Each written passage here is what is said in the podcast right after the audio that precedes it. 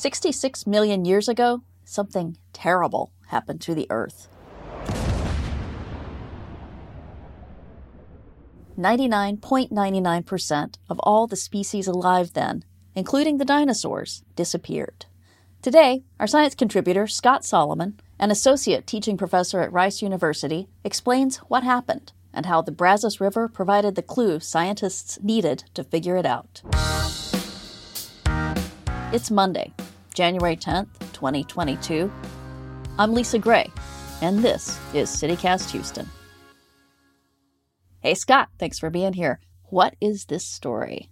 It's a little bit of a detective story, really. So, you know, we've known for a long time that dinosaurs went extinct about 66 million years ago. The fossils appear, they're there in the Mesozoic era, and then there's no more dinosaurs. And, you know, also about 80% of all other species that were alive at the time. Nobody knew why. What caused these dinosaurs to go extinct? So, what happened? The first big clue came from Italy, actually, where a Walter Alvarez found this really interesting signature that this element called iridium, which is very rare on Earth, but common in space, was found in really high abundance right at 66 million years ago. And it turned out that that same spike in iridium could be found all over the world in layers of rock that date to 66 million years ago. So that suggested an asteroid impact might have caused the extinction. So you would think that if something that massive hit the Earth with enough impact to cause all dinosaurs to go extinct, it would leave a mark. And somehow, the Brazos River, just south of Houston, has something to do with the extinction of the dinosaurs. Right. You know, if you live in Houston, the Brazos River is one of the closest major rivers. It runs from central Texas down towards the coast and goes just south and west of Houston. Yeah, this is really an incredible story. So, the Brazos River, if you go canoeing there or fishing or you get down into the river banks, it's a big muddy river. There's this one spot between Waco and College Station, so a little to our northwest, where it's not muddy. It's actually got a rocky bottom. And that turns out to be a really important fact. A clue. Who figured out what that meant? There was a geologist named Thor Hansen at UT. I guess he was a paleontologist, and he found that that rocky spot in the Brazos River had fossils that are from the time of the dinosaurs and then also layers that are from after the time of the dinosaurs. In other words, that that spot dated to the time of the extinction of the dinosaurs. Ooh. Some other researchers, especially a woman who's a geologist at the University of Washington named Jody Bourgeois, she figured out that there was evidence in those rocks that a tsunami had occurred there and that the rocky bottom is actually the deposits left over when that tsunami came tearing through. It was carrying all this sand and sediment from the seafloor, and it deposited all the sand in that spot.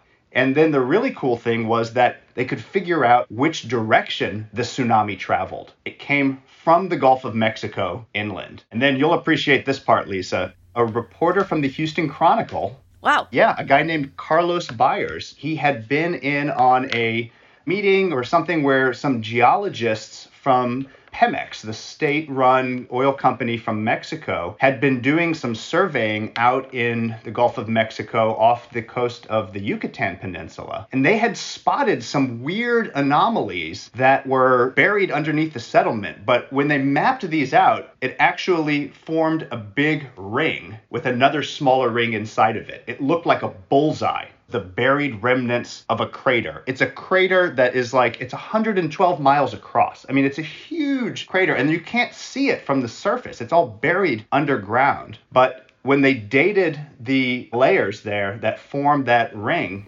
guess what? It dates to 66 million years ago. Which is when the dinosaurs died? This was the bullseye. They found the crater and showed that there was an asteroid impact. It's got the iridium spike there and everything that you would expect. It's the dimensions that would have been necessary for an asteroid impact that wiped out the dinosaurs. And they think the tsunami that it caused, this area was a shallow ocean at the time, hits the shallow ocean, shoots debris up into the air. That's why you get this iridium spike all over the world. That debris traveled around the Earth's atmosphere and got deposited all over the place. So we get this layer of rock all over the world that is actually made up of smashed up dust from that asteroid? Exactly right. Exactly. Just everything gets shot up into the air, and it would have blocked out the light of the sun for at least weeks and months, if not years. This is part of what we think caused the extinction event is not just the impact itself, but the fact that plant life can't grow without sunlight. So that's going to shut down all the plants and that shuts down all the things that eat plants and all the things that eat the things that eat plants, etc. So it was the Brazos River that gave people the clue to look for something hidden in the Gulf of Mexico. And so you can actually go out there today and see this spot in the Brazos River, not far from Houston, where there's actually some rapids because it's going over a rocky bottom. It's the only place where the Brazos River is rocky, and it's rocky because that was a tsunami. Wait, when the asteroid smashed into the Earth, it caused a tsunami? A giant tidal wave? The tsunami was 100 feet high at the time. It's just impossible for us to imagine. I mean, no human eyes have ever seen a tsunami that big, but that was the clue that helped people figure out that the crater was in the Gulf of Mexico, and that's what killed the dinosaurs. Thanks, Scott.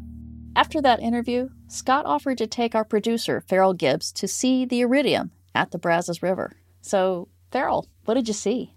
I saw graffiti and beer bottles. That was the first thing I saw. Well, welcome to Texas, yeah. no, that's where we put in. It's a long country road, 15 miles from the nearest gas station.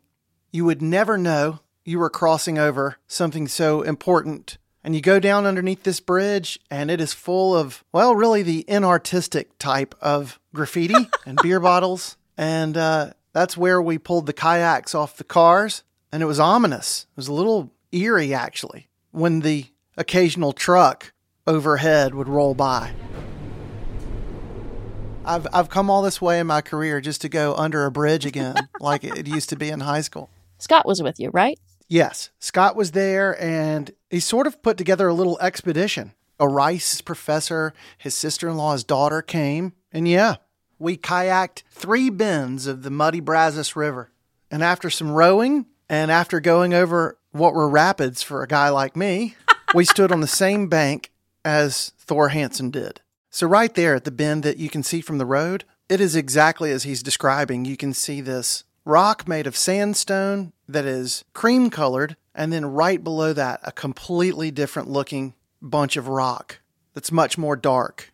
And so it's this drastic side by side comparison of two different types of rocks. It's like a very sudden transition from this mudstone, this just gray, kind of pebbly mudstone that represents the deposits from the uh, Cretaceous period, and then all of a sudden, laid on top of that is the sandstone. So when the asteroid impact hit the, the Yucatan, it hit in the shallow sea, and it generated a tsunami that was about 100 feet high, we think also see that there's kind of ripples in the sandstone. And basically, you can think of that as having been enormous sand dunes, like what you would see if you were just, you know, swimming in the ocean near Galveston or snorkeling or something like that. You'd see sand dunes. But imagine big sand dunes that eventually hardened.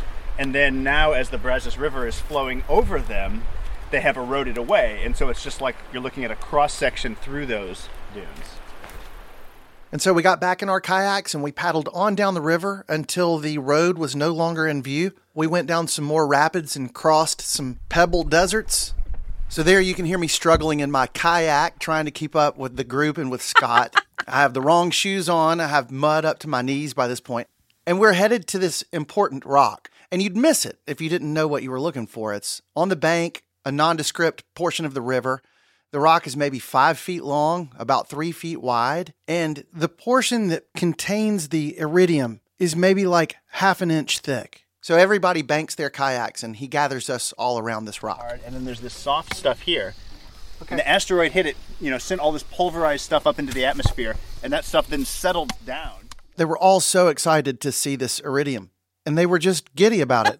And it was cool. And I took some pictures of it and I'll send them to you and you can put it up for people to see what the iridium in this rock looks like.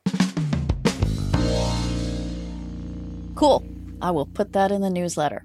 All right, let's fast forward to the present. What is going on in Houston right now, Ferrill? The William P. Hobby Airport has been given five stars by the Skytrax World Airport Star Rating. Is that a big deal? Apparently, it's a very big deal. There are only 16 airports in the world to get so many stars, so it seems to be an impressive feat. So, what does it mean? Why do they get a star? I've flown out a hobby. It's not a Michelin restaurant. I mean, come on. What, is, what are we talking about? For this, Skytrax said that Hobby had a quote, wide range of substantial guest experience upgrades that got them this grade, a new children's play area, fantastic restrooms, and even a stage for live music. It also beat George Bush by a star as well.